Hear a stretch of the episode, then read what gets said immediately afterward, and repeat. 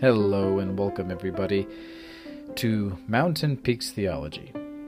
Now, I don't want to take too much of your time because this episode is lengthier than most. I just wanted to greet you, um, let you know that we are sitting down with um, a friend of mine named Carly Andelin. She is a leader in our local congregation, uh, what we refer to as a ward.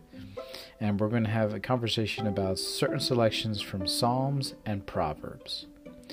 Another major thing there will not be any more episodes the rest of this month. The next episode will be released on September 11th, and there will be one more unofficial episode released in September detailing what the rest of season 2 uh, of 2022 is going to look like. So, without further ado, I hope you enjoy this episode.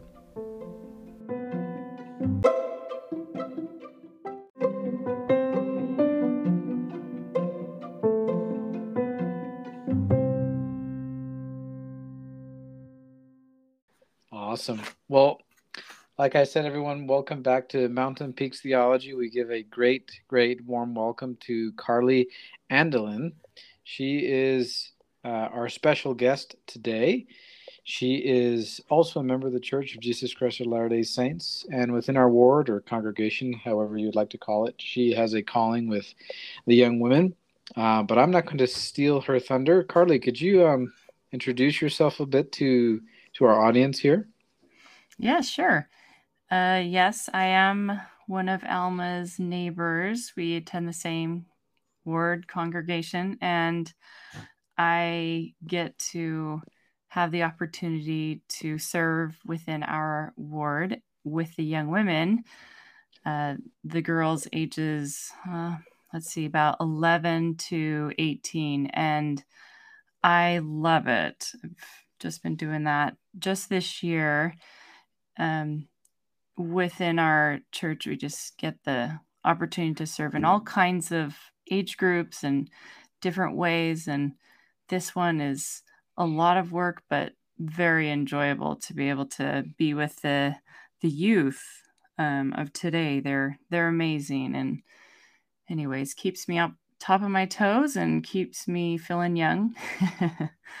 but besides that, I have a family of four kids. My husband, Mike, and I, we, uh, let's see, we've been here in Utah for how long? I don't know. Since our BYU days, last 20 years or so, and uh, really enjoyed here in Utah and uh, grew up outside of Utah. So it, it was a different, in Washington State, different different culture and things outside of Utah, but we love Utah. It's a great place to raise our family and a lot of good values here that uh, yeah that we enjoy. So and we love the outdoors. Our family's big into hiking camping um, all those kinds of things. We so we really enjoy this state and have explored lots of places and had lots of good experiences and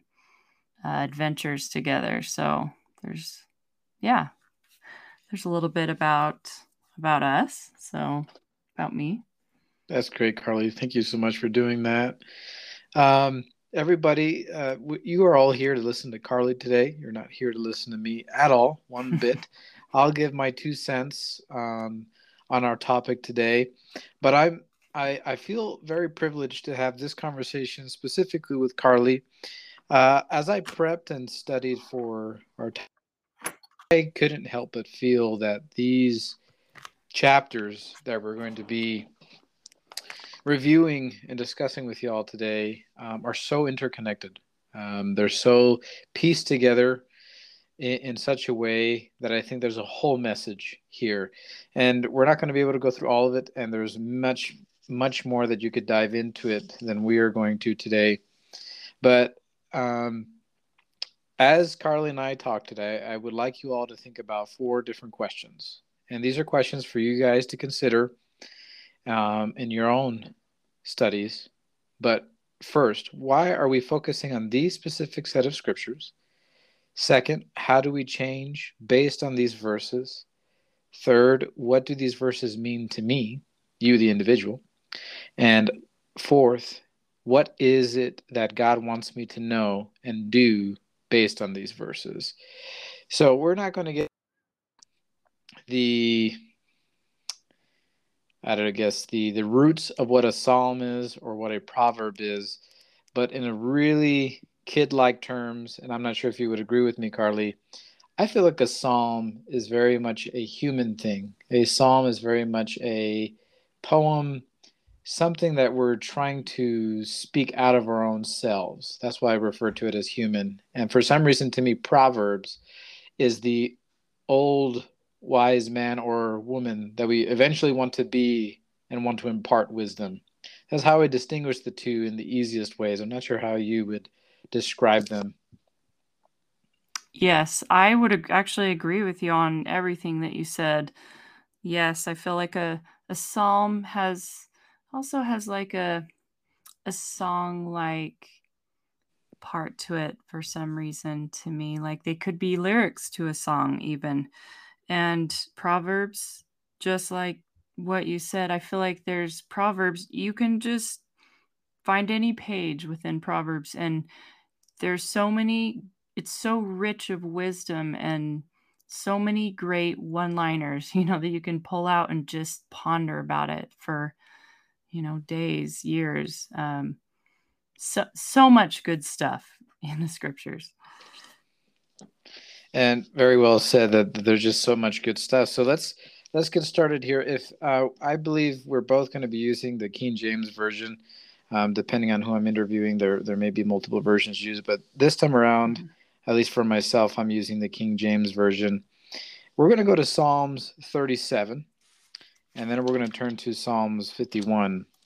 There's going to be a selection of verses that we'll peruse, and Carly will teach us, of course. I will sit here and listen. Um, but let's let's start off with this particular psalm. It may come across as a proverb, but I think more than anything, it's something David is saying based on he himself learning a lesson. And I think this is a lesson that doesn't tend to stick. Uh, because if it would have stuck, I think we'd all be in Zion right now. But let's start with verse 3. And I'll read that, and then I'll have uh, Carly share some stuff about it as we go along. Verse 3 says, Trust in the Lord and do good. So shalt thou dwell in the land and verily thou shalt be fed. So if you don't mind reading verse 4 and 5 Carly and then from there we we can we can exchange some thoughts. Yeah, sure. Yeah, starting in verse 4 Delight thyself also in the Lord, and he shall give thee the desires of thine heart. Commit thy way unto the Lord, trust also in him, and he shall bring it to pass. So I I've been thinking about that word trust a lot, you know, as I have served and am serving in the youth within, you know, my congregation and the theme, you know, within our church, we have a theme that is a worldwide theme. And this year it talks about trust. It's actually in Proverbs 3, which we possibly may be going over today. But I see a lot of ties with this psalm and then also the theme of trust that is found in Proverbs 3. And um, I think this is definitely something that we have to learn for ourselves to know what exactly does it look like in my own life to trust the Lord. Um, you know, I love verse 4 and he shall give thee desires of thine heart, delighting in the Lord, trusting in him. Um, trust, I feel like, has definitely a kind of goes along with, or it should at least be a joyful thing. You know, sometimes it's hard when we just have our own thoughts of that we want our life to go a certain way or we want to go in this direction and we are kind of stubborn and just i'm just going to do it because this is what i want. But trusting in the lord is much different from that. It i think it in order to really trust in god it forces us to set aside our own pride our own just stubbornness for lack of a better word um, and have to humble ourselves enough to seek God and ask Him, What do you want for me? I may want this, but what do you want for me? And, you know, in verse three, trust in the Lord and do good. You'll dwell in the land, verily, you should be fed. You know, back then, how they had physically how they ate and were provided for. It was from their working in the land and you know we tell our kids you know we studied scriptures everybody was farmers. You had to or you or by trade you know different things but it's not like how we live today that you can just hop on over to the store and pick up whatever you want. It's so easy but they had to work really hard. And so that was definitely in the forefront of their their just everyday life of is there going to be food? Are we going to be fed? And i love that thought that if you trust in god like your your needs will be met. And it's a comforting thought. I don't know. What do you think alma? Well i, I like i like the phrase the word the lord works in mysterious ways and so you you've highlighted the word trust and you've highlighted the word delight. Um, but it's interesting that you can't do either of those. You can't feel like you're actually going along with what the Lord is saying unless you commit to it. Mm-hmm. So there's the trust part that's hard within itself, mm-hmm. and there's the commitment part of that trust. And so for me,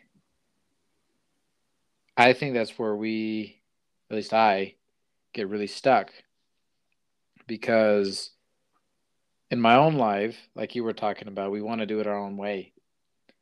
But if we just do it His way, then everything's going to work out. Mm-hmm.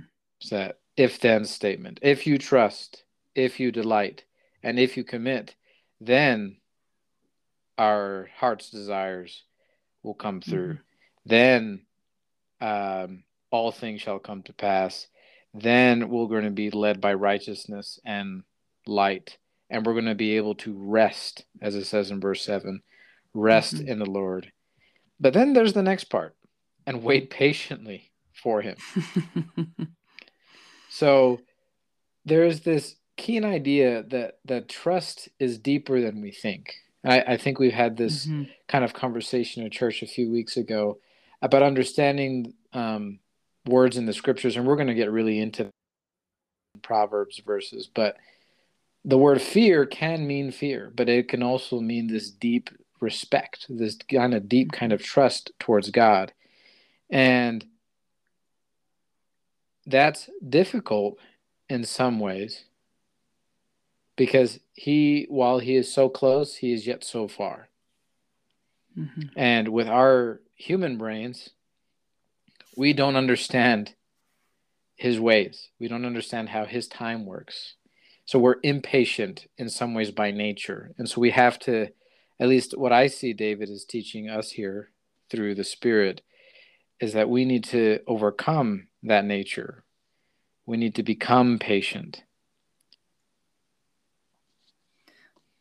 Yes, I agree. I have I've thought about that phrase or those words a lot um, in recent years. Waiting patiently, you know what? How we wait patiently. You know, I wait for my children. I wait for them to learn a lesson I'm trying to teach them. We wait in the car for the late person that is yet to come out, or we wait in line and try to manage ourselves to not allow our emotions to get the better of us and just wait. But as I've thought about waiting patiently on the Lord, it's similar, but then also very different. Waiting patiently on the Lord, to me, as I've learned, it's it's not a passive thing at all. It's not, I'll sit here and wait for this to happen. It's very much an active thing. Um, in verse five, when you're talking about commit, commit is that's us showing faith. I'm committed to this. I'm going to do it. I'm going to show you, Lord, that I I want your will so bad. I'm willing to do whatever I need.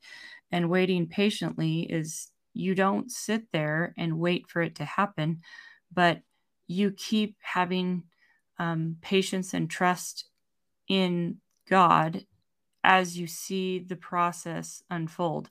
And it may take longer than you want it to happen, but you still, our time is not God's time. And waiting patiently, you just can't give up. You have to keep committing to Him, always turning to Him. And it may, you know, I like the rest of that verse, waiting patiently for Him. Fret not thyself because of him who prospereth in his way, because of the man who bringeth wicked devices to pass. You know, sometimes we think, well, look at this person. You know, we compare ourselves to others.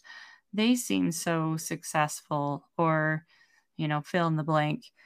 Uh, and they aren't, a, you know, a God fearing person or trying to live righteously in, in some way or another. Um, how are they prospering? Why am I not receiving the same rewards? Um, but I like that, you know, he uses the word fret a lot, which, you know, has a definitely a, I feel like a way for us to think about that in a modern way that can actually apply here. Like, stop worrying about it. Stop being so focused on teeny details that are trivial and don't really matter that much. Um, what really matters is just trust God. Just trust Him. Believe in the process that He has your best interest in mind and will help give you the best outcome that you could even imagine for what you're experiencing in life. Um, so yeah, I I want to somehow teach that to my children when you know in the scriptures, waiting patiently it's not a sit around, it's not an idle thing. It's very much an active, faithful process. Mm-hmm.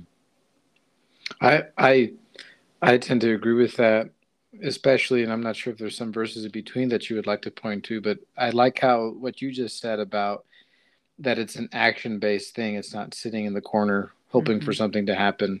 Because in verses 23 and 24, and I'll read them aloud here, it says, The steps of a good man are ordered by the Lord, and he delighteth in his way. Though he fall, he shall not be utterly cast down, for the Lord upholdeth him with his hand. And so there's these action based words in these verses, and I'm not saying that's mm-hmm. intentional, but the mm-hmm. steps, the actions. You could we could play a lot of wordplay here with the scriptures and just say the works of a good man, you know, and or a good woman. And so works can mean service, can mean uh, I got up and said my prayer. I or kneeled, I guess. I got up and went to church. I went and got my job done, regardless of the outcome. All these things are ordered, and I would also say numbered. And God helps us along the way. This is all action. We're not sitting around. God doesn't want us to sit around, except maybe mm-hmm. on Sunday. We can sit down for a little bit. Um, but then 24, and I'm a big superhero guy, so there's this there's this idea about falling, and it's used in a lot of movies and all those kinds of things. But why do we fall? Is a quote that we have from a particular movie, and it's to learn to get ourselves back up. And so this this mortal space that I'd like you to uh, that I'd like you to talk about more, um, if you can, Carly, is we were told that it was a probationary.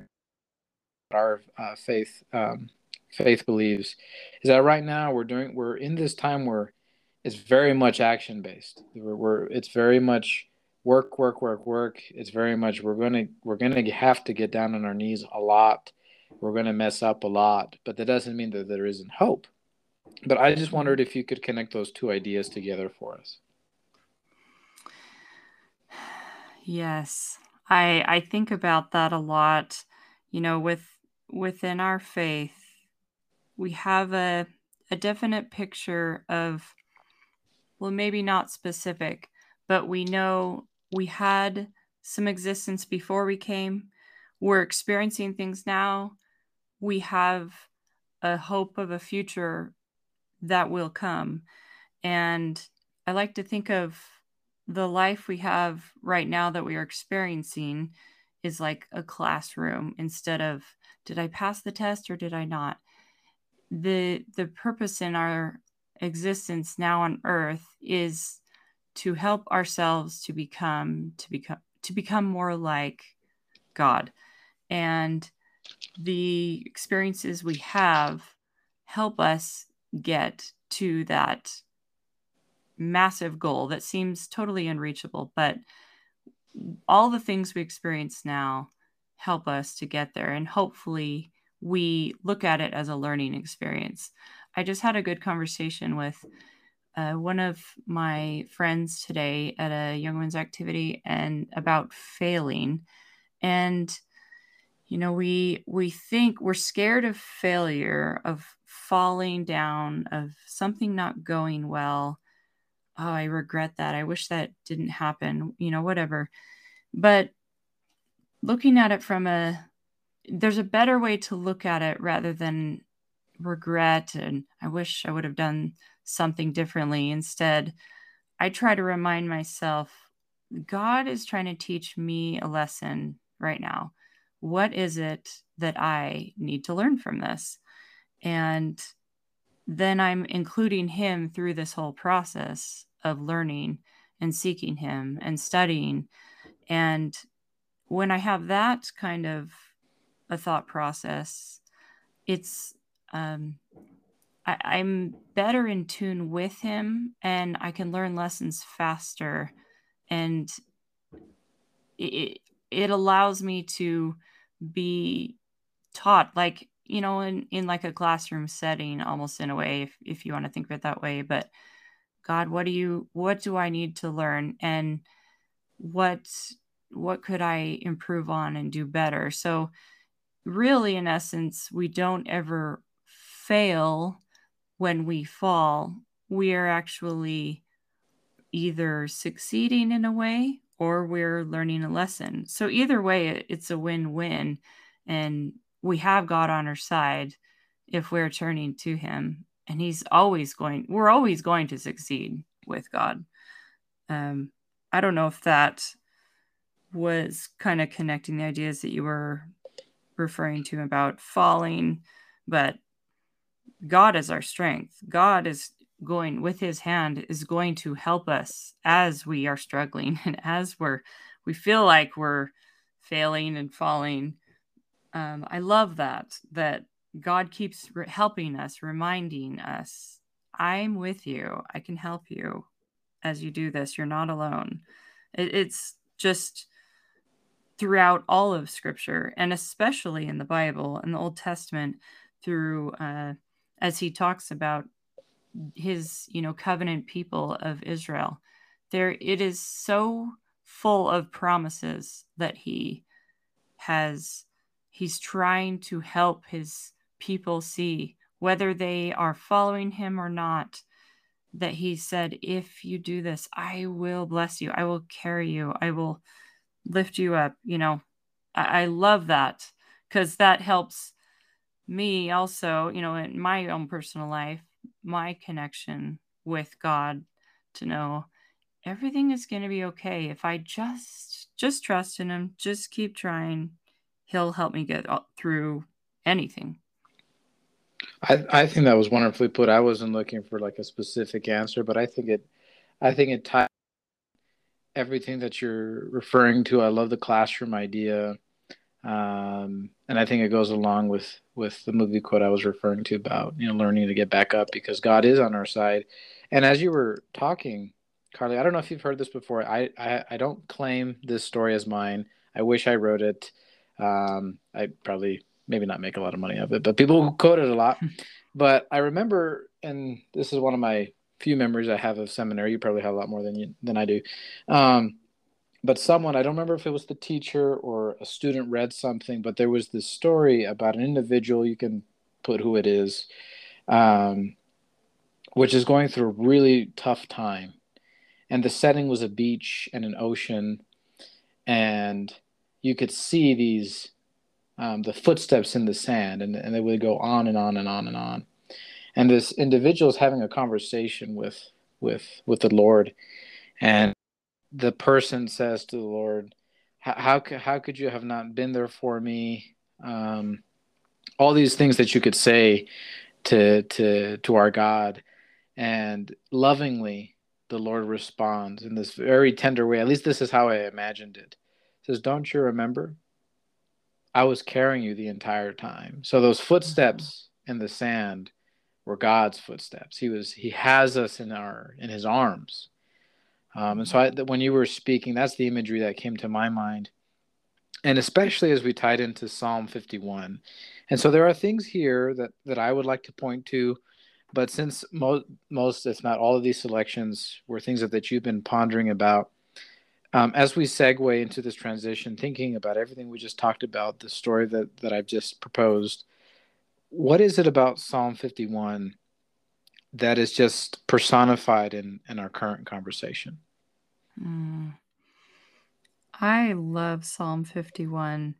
I have been thinking about this particular psalm um, and David specifically, you know, his story of, you know, you think of, we grow up the story of him and Goliath and how amazing that is, his kind of faith that he had. And David was an incredible man and did so much good.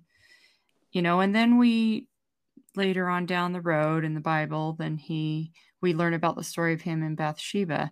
And then we kind of just turn him into it's like a black and white kind of way of thinking that, oh, David was so evil. He did so many bad things and, and we kind of just leave on that note. And I've kind of thought of that like you know in a, a simpler mentality growing up before I feel like I've had a greater desire to search the scriptures in recent years. And as I've thought more about his story, and then I read Psalm 51, it just, it's so tender and so humble. The position he is in, and he is just it's like he he gives us a little bit of insight into his heart of of his desire for redemption within the savior and his atonement. And it, it just it made me just think oh my goodness.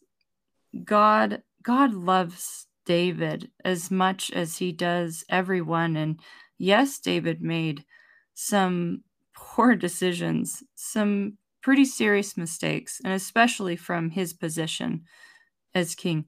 But he it shows that his potential and his desire and aching for love from God to redeem him, to clean cleanse him from his sins. It's just it's it's nice to hear that that you know what? God loves him and wants to help him. He still wants god. You know even good people make mistakes. We in in the end we all we're all sinners. We're all bad to some degree but it doesn't hardly matter what that degree is as long as we want the Savior and we believe in His power to redeem us and wanting nothing else and giving our heart to Him. And I just love there's so many lines from this psalm that I love. It's it's hard to pick any out. I read a few to my family, I don't know, a couple days ago and I don't know that they quite were as was enthralled with it as I was, but um yeah. So what what sticks out to you, Alma, from this psalm? Well, uh, quick quick uh, side tangent. Um, just about how you're talking about how we grow up and we think about David a certain way, and then when we get older or when we get through different chapters in the Bible, we learn a different side of, of David, and you get stuck with this stigma about mm-hmm. David. And I wanted to touch on that and agree with you. But then a few years back, someone, a really cool professor from BYU, highlighted the fact that um, this this the, the lineage of uh, Jesus's adopted mortal father Joseph comes from these two, David and Bathsheba. And uh, to me, I thought that was a pivotal moment in my learning and understanding of yes, there were mistakes made and things should not have happened. But because of this incident and because of the the ownership of what happened, here comes, you know, the true heir to the throne way down the mm-hmm. line. And if this would not have happened, of course, God would have figured out a different way. But this is the line which in which Christ um, mortal lineage comes from. I just wanted to put that out there, just going mm-hmm. off of what you were talking about there.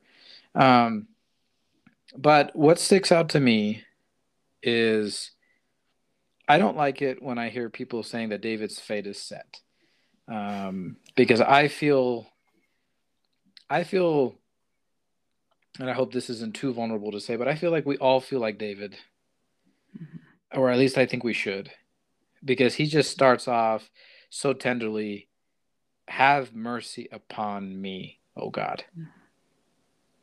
And I can, I can, I can picture Elder Jeffrey R. Holland in a, in a recent um, video that the church produced, uh, where he talks about that God loves the world so much that he gave his only son for Elder Holland, you know, for me, for you, for um, anyone at the at the tip of of this blue planet of ours.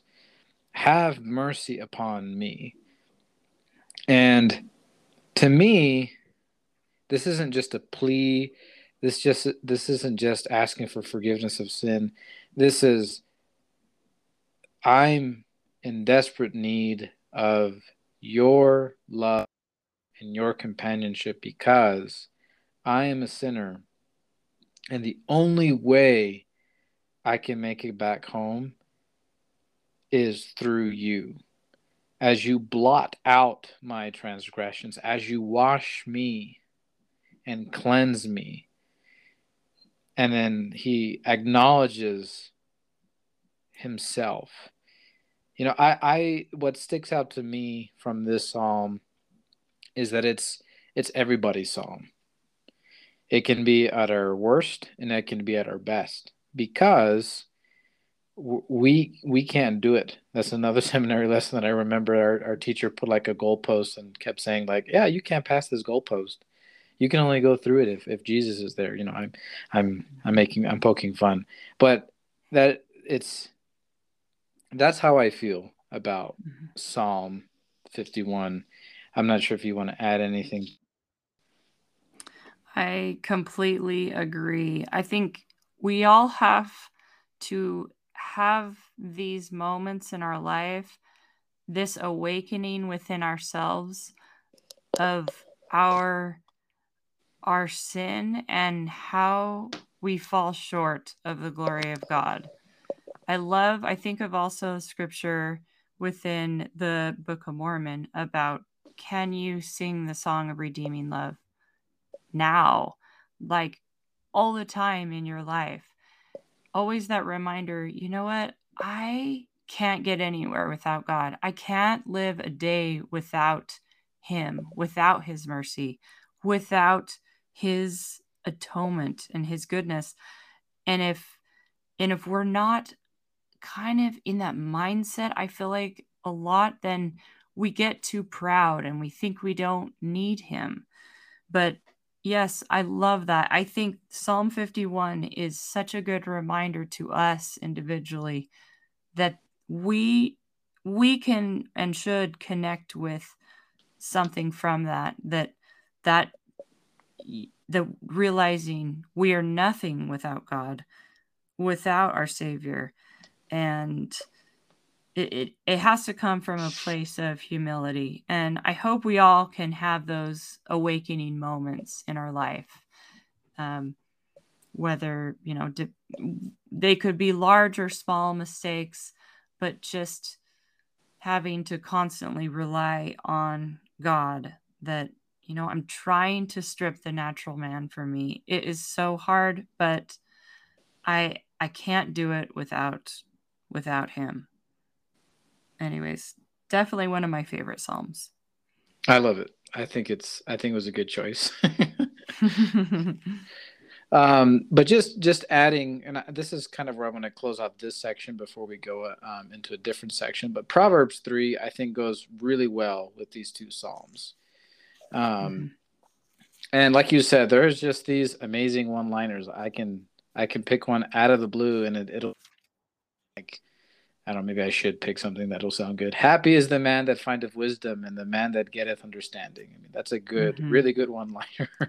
mm-hmm. um, but the but they're so tied together, like you said, and it so shalt thou find favor and good understanding in the sight of God and man. And then you get the very famous verses. This is one of my grandfather's favorite verses. Trust in the Lord with all thine heart, and lean not unto thine own understanding. I feel like we've just spoken about that And all thy ways acknowledge him, and he shall direct thy paths. I feel like we've also just spoken to that.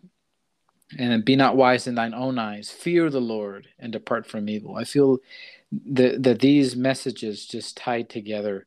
Is there anything from Proverbs 3 that you would want to either add to our current conversation or um, bring anew for a new understanding? I one really quick that stuck out to me was verse 11 My son, despise not the chastening of the Lord, neither be weary of his correction. Uh, and then verse 12 For whom the Lord loveth, he correcteth, even as a father the son in whom he delighteth. I love that. And we're, you know, we've talked to our kids about that recently about chastening and not being too proud to accept correction and advice it, it's it's a good thing especially if it comes through the spirit through that you know it comes through god it, it's so different you know when when you learn how to communicate in the voice of the spirit you understand best how how you hear his voice what it sounds like, what it feels like, all these things. And there's no way to know this until you can experience it and practice it. But when you receive a correction through the Spirit, it is, it's not condescending or unkind or, you know, any malice behind that. It's very loving and and it's like encouraging i remember those like specific times in my life where i've received correction and it was times that i needed to hear it and i i didn't feel worse about myself that woe is me i i can't do this right i keep making this mistake but it was just it came with so much love and I I hope I don't ever get to a place in my life where I can't handle being chastened from the Lord and receive correction, you know, even be weary. Um, I think it, it, it can be taken with in so much of a positive, uplifting, encouraging, and motivating way if if you're not caught up with too much pride in your life. But probably if you're, uh, you know, too just caught up in your own ways, you're probably not even wanting to hear his voice. So, um, I don't know.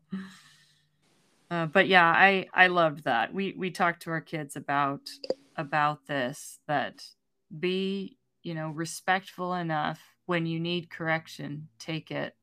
Um, we all make mistakes. Mistakes are part of life, and um, we shouldn't be down on ourselves or be angry if we need to get that correction. So, anyways, I don't need to talk too much about that, but but I liked those verses too. I think that's great. I think that's a good uh, way to end that section of of learning, um, overcoming, faith, having trust, and even having trust in those corrections that God can give us. So I think mm-hmm. that's I think that's great.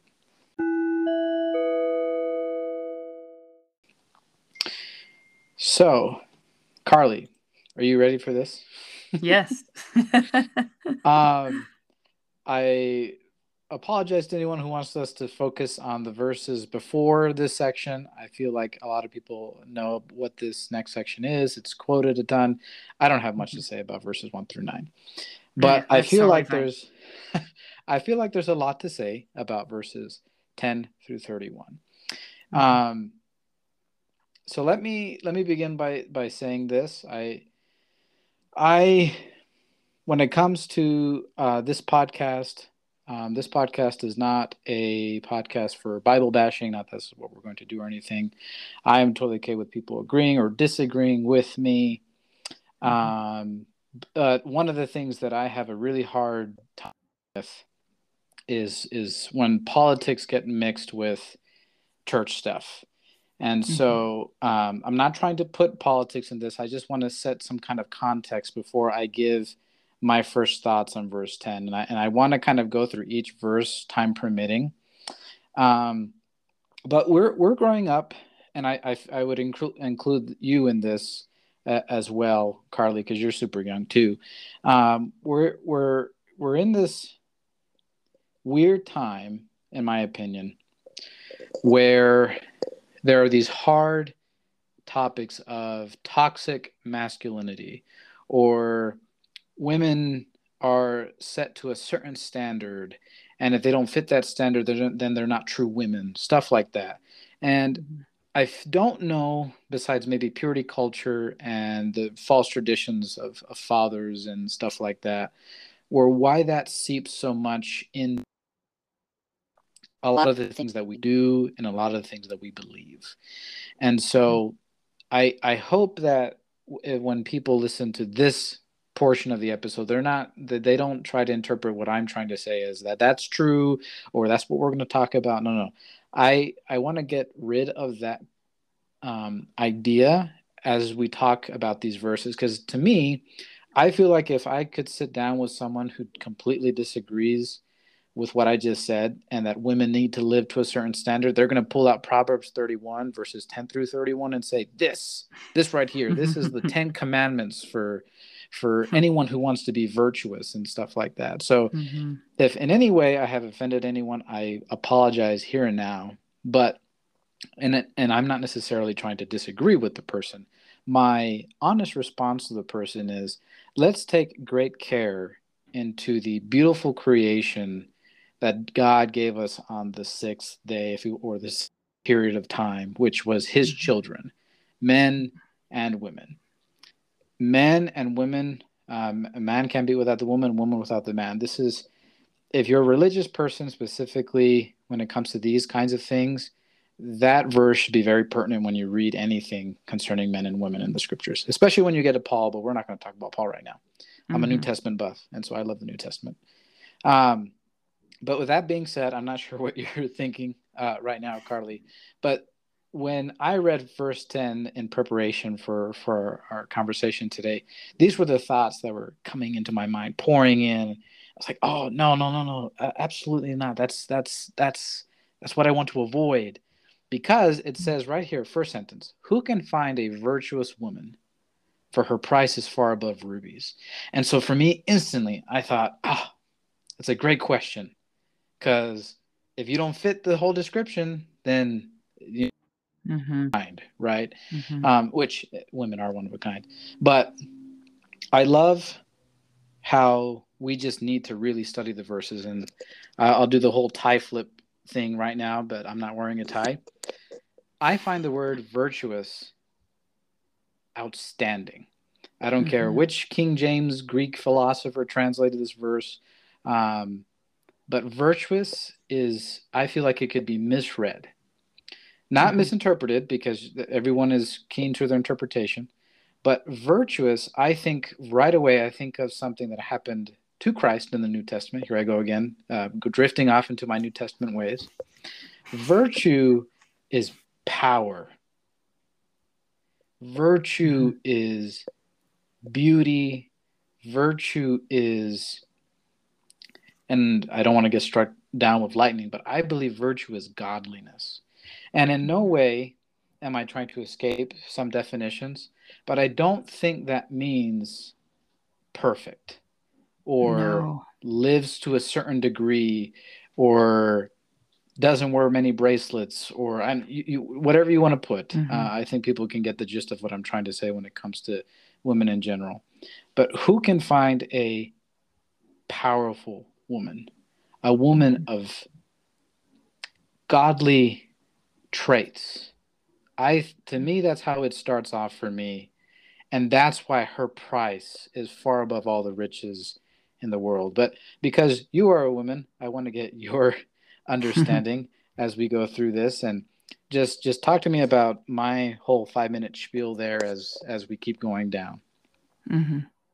yeah i i agree with the things you said so yeah do you want to go through each one by one or how do you want to yeah let's let's go start? one by now yeah you start okay so you want me to read you can start with verse 10 yes start with verse okay. 10 my my spiel went.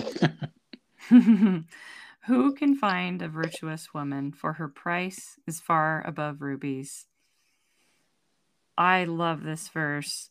I agree with you on virtue and virtuous. It is such a good word.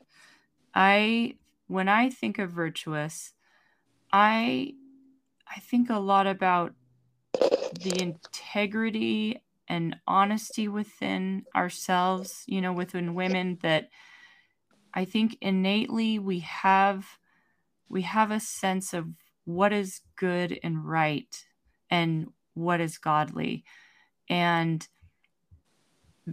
if a woman is virtuous, she is she knows where her strength comes from and she's morally strong. She seeks pure purity, good things. It's a place of strength in where she finds truth and what her value is. I have so many thoughts about this and have thought about and how it relates to women today and you know what the world looks at as a strong powerful woman and what God thinks of as a strong, powerful woman. And they're very different pictures. And I want to help women be a force for good, to help women see their value and the goodness that they have and where to find it. Because I think when you know what what your value is and where you where it comes from, it'll change your life and you'll you'll never be the same. So, anyways, we could keep going. If we wanted to go three first, we should keep going. yeah, I mean, I, I, I just it's it's that's I keep using the same word, but it's it's outstanding to me. It's extraordinary to me just how powerful the scriptures are. And if you could just stay on one verse, you could spend three hours on just one uh, verse. So yeah. maybe maybe in the future we can have that kind of conversation. um, but I think eleven and twelve go together. To be honest, the heart of her husband doth safely trust in her, so that he shall have no need of spoil. She will do him good and not evil all the days of her life. And so while I love uh, the Bible and theology. Um, I'm not going to focus too much on interpretation because I think that goes too much into opinion because I'm not um, mm-hmm. a scholar um, 100% through and through. But to me, what I want to just focus on here is that there's there's this ability faithful, and that goes both ways. Um, I know this is, is very much saying uh, uh, on the woman here, but I think it goes both ways. Mm-hmm. Um, the trust is evident, the faithfulness is evident and they need to do each other good for the rest of their life because um, according to our belief and, and i hope it's it's a belief that everyone can can learn for themselves is we're together for eternity and so i i think we would want and i believe we would want for someone to be good to us for all of our life and for all of eternity. But that's mm-hmm. that's my thought, my two cents for those two verses. Mm-hmm. Yeah, I agree with that. The I think I try to think of it more in yeah, trust, loyalty, that union with, you know, husband and wife is so good and it's such a side by side thing and not a the woman has to be this. Yeah, we could go off on different opinions on that, but but yes, that that loyalty is so can be so good and such a such a strength in a marriage. So I yes, I like that. Okay. The maybe go to the next verse. She seeketh wool and flax and worketh willingly with her hands. Um I like that verse of a woman, you know, you'll see this throughout the rest of this proverb, but about woman the woman being willing to work. And I I love the value of work. I grew up on a farm, and so I was taught the value of work at a young age. And I love working. I I like getting my hands dirty and just it's very satisfying to just expend energy to do some something good with your hands. Uh, I'm not sure. I'm sure there's more into that verse than what I see, but being willing to work. I love that. A woman, a virtuous woman, will do that, isn't afraid to work. I like that too. And I like the little parabolic, if that's even a word, effect to a lot of these, mm-hmm. especially mm-hmm. here with 14. She is like the merchant ship. She bringeth mm-hmm. her food from afar. Uh, she riseth also while it is yet night, and giveth meat to her household, and a portion to her maidens. Um, th- these images are, I think, picturesque. Um, I can imagine my own rising up in the night and giving me comfort, um, being there for me. Um, and I, I, don't know, this this is a funny thought with the merchant ships, but and a lot of animal kingdom kind of things, it's it's the it's the female that goes and, and brings the food from afar. Um, but in in our kind of context where things are supposed to be equally shared, I think that could also mean spiritual food. So mm-hmm. While the husband, uh, whoever is the breadwinner, but just using that as an example, if the husband is going out and getting the meat um, so the family can have sustenance, she is also going out and, and bringing truth to her household and, and taking care of her household. And I feel like verse 16, if you want to touch on that one too, Carly, is mm-hmm. details women's wisdom, but I'll, I'll let you lead off on that. Sure. She considereth a field and buyeth it. With the fruit of her hands she planteth a vineyard. Yes, I I love the imagery of that. You know, you think of a vineyard that there is so much within just the vineyard, you know, within the scriptures, but a vineyard is to me is like a, a, a large, not a small area. It's a large area and it has so much potential to do so much good. And so her I don't know, the fruit of her hands, the the things that she's working hard to do to serve others, to to do God's work has such a far an impact on so many people, or at least it, it can. And I love that. She considereth a field. I mean, you know, we could dissect this, but each word. But I love that, that, you know, I think of considering a field, you know, imagining, you know, a woman, this, this large area and she, this land, and she's not afraid of it. She, she, uh, she's active in doing this great task, you know, and willing to just to work and the benefits of all of her efforts to do this work has can bless so many people.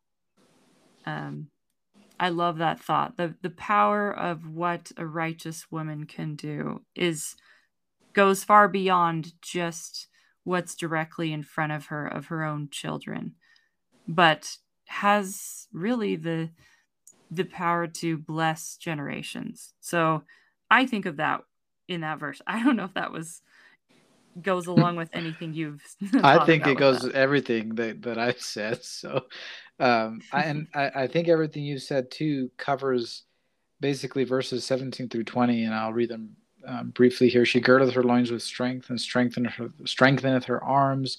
She perceiveth that her merchandise is good. Her candle goeth out, not out by night. I think we could talk about verse 18 a lot. She layeth her hands to the spindle, and her hands hold the distaff. All of that when it comes to work.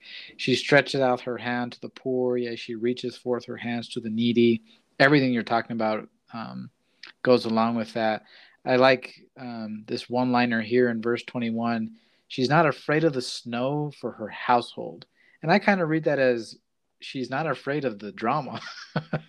uh, she she is she's very much involved, um, and she and I'm I'm like I said I don't know how to super interpret this verse, but the next part for all her house are clothed with scarlet, and there's so much of deepness in the word clothed um, in in that verse and then then I think the it takes a different twist from that verse and on, in my opinion.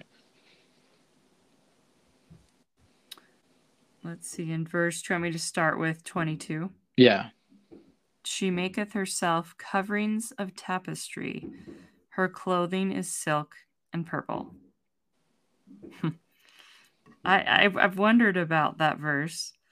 I think of you know, the color purple silk, there is an association with royalty. I mean, correct me if I'm wrong. You know, tapestry, that is not some little thing that that represents something more i don't know i i can't think of the right word but of of royalty mm-hmm. and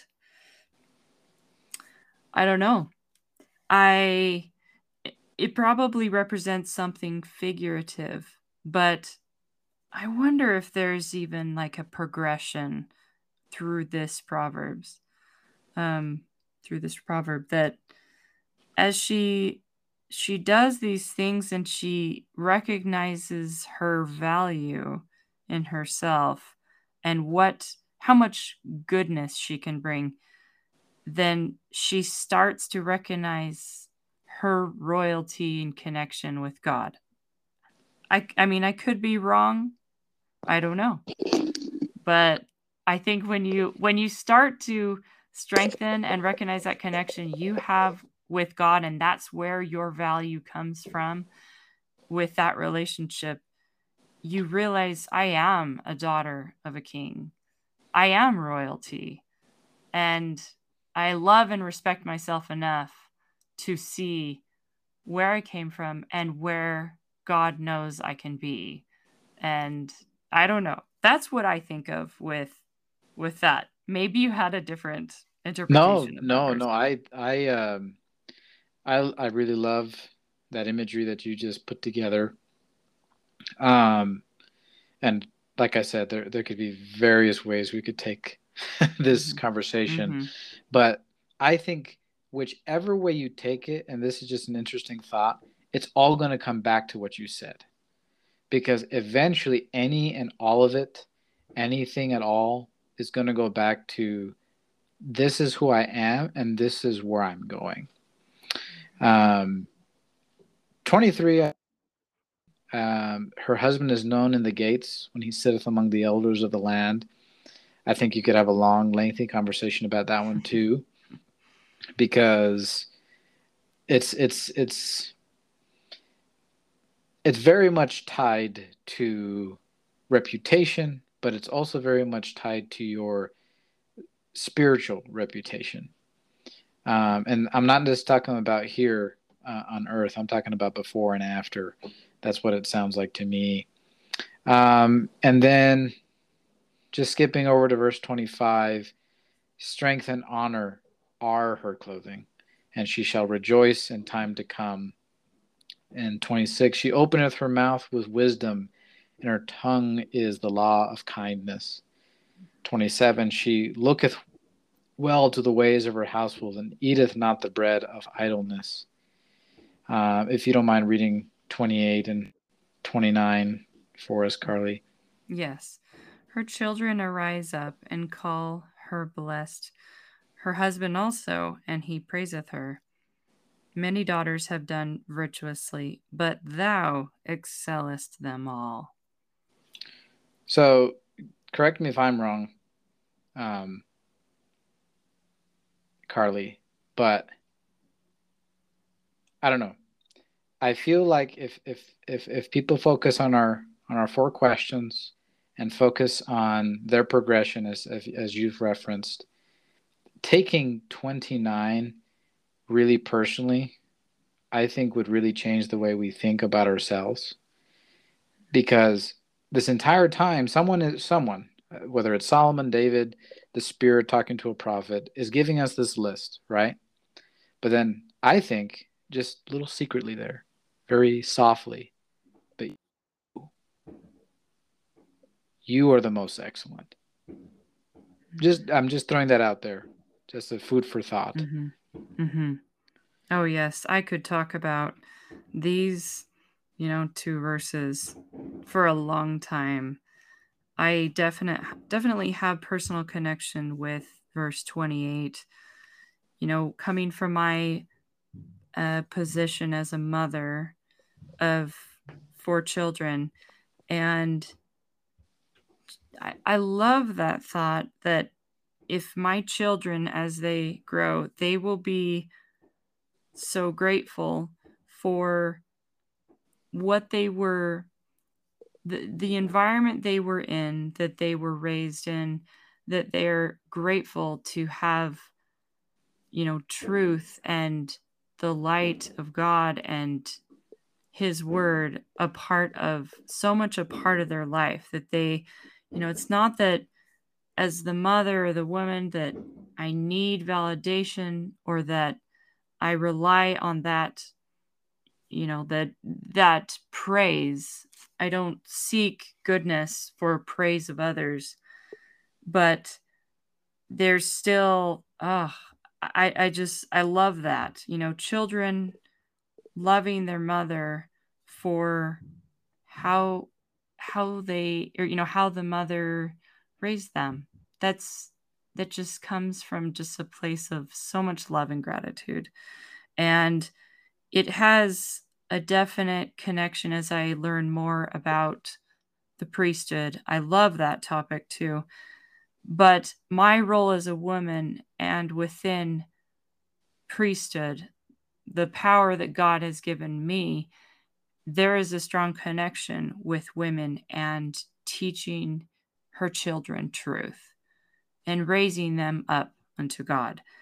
And it's it is within our role. Of course, you know, men too, but I love that and I feel I f- definitely feel like that that desire to do the same for my own children and find what God has in mind for me of how I can magnify that role.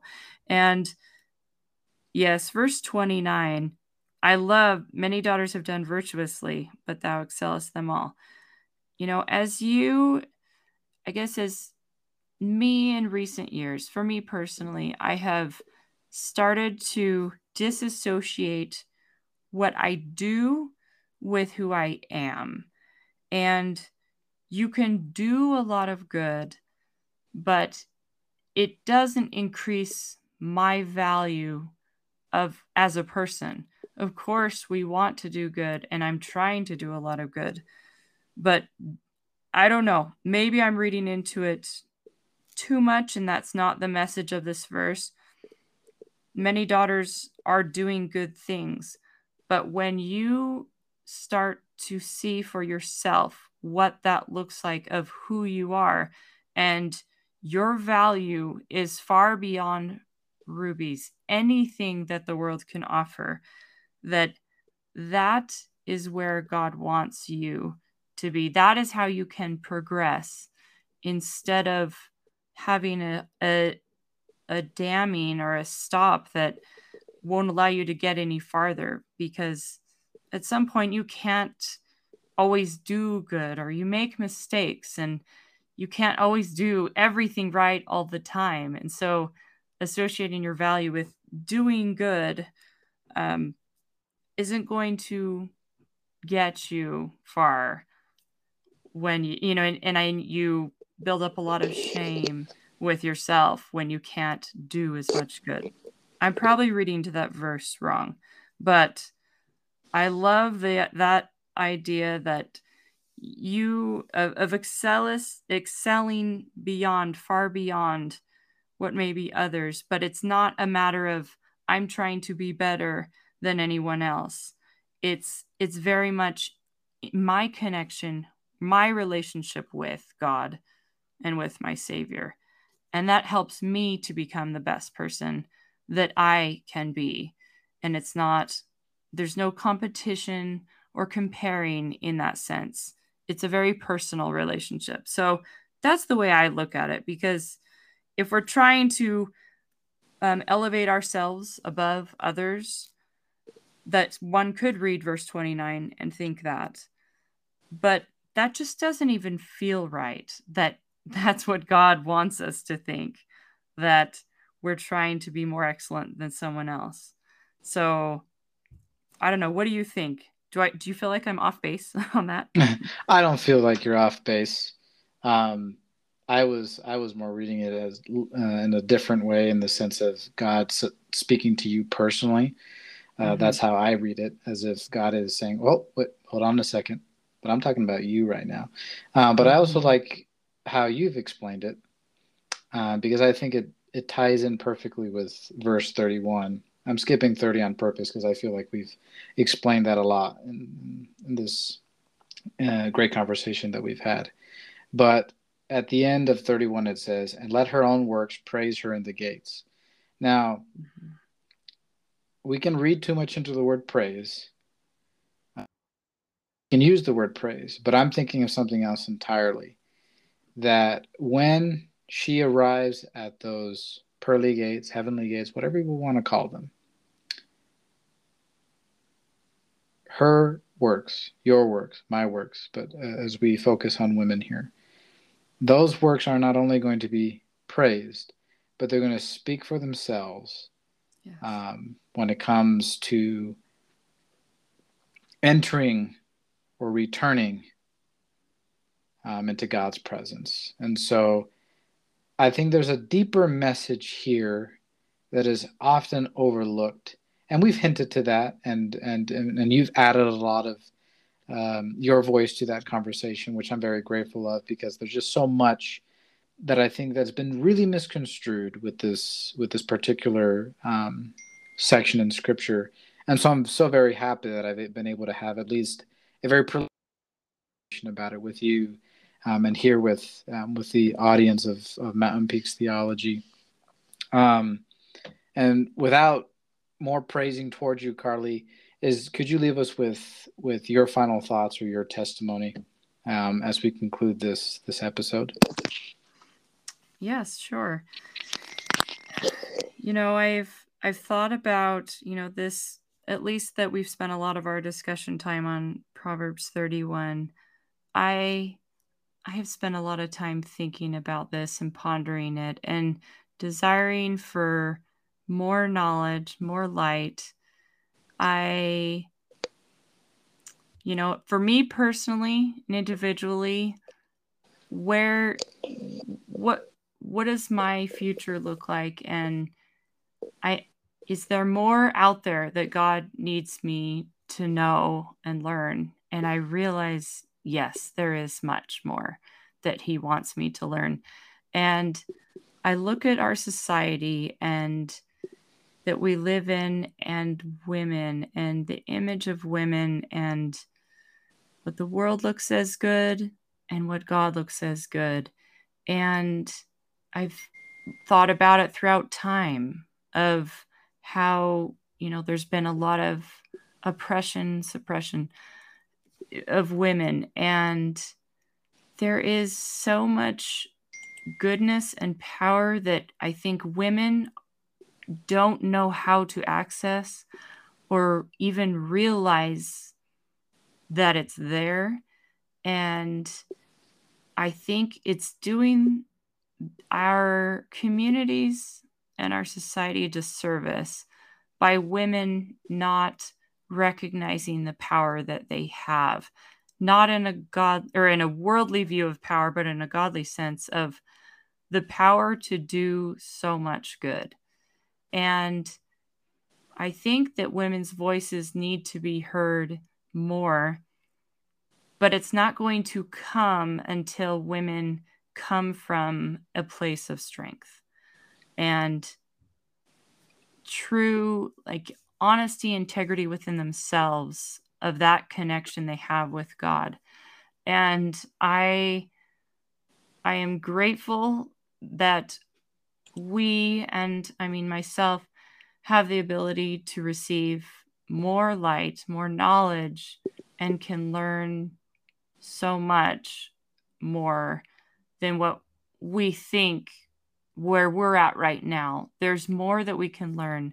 And even from the scriptures, I I'm just very grateful to have God's word to my access, to our access if we humble ourselves, turn to him and allow ourselves to be teachable, to challenge maybe thoughts we've had in the past that have limited us from learning new things and i i'm just i'm so grateful that i have been given many tools that we have been given many tools of having the spirit with us as we seek god having his word in the scriptures and having those go together so we can be taught. And I'm I'm just grateful for that and I'm grateful for the potential we all have if we seek him and um I'm just I, I love the scriptures and I love my savior and acknowledge I'm nothing without him. I I try to tell myself that every day like or tell that to God like I can't get through a day without you.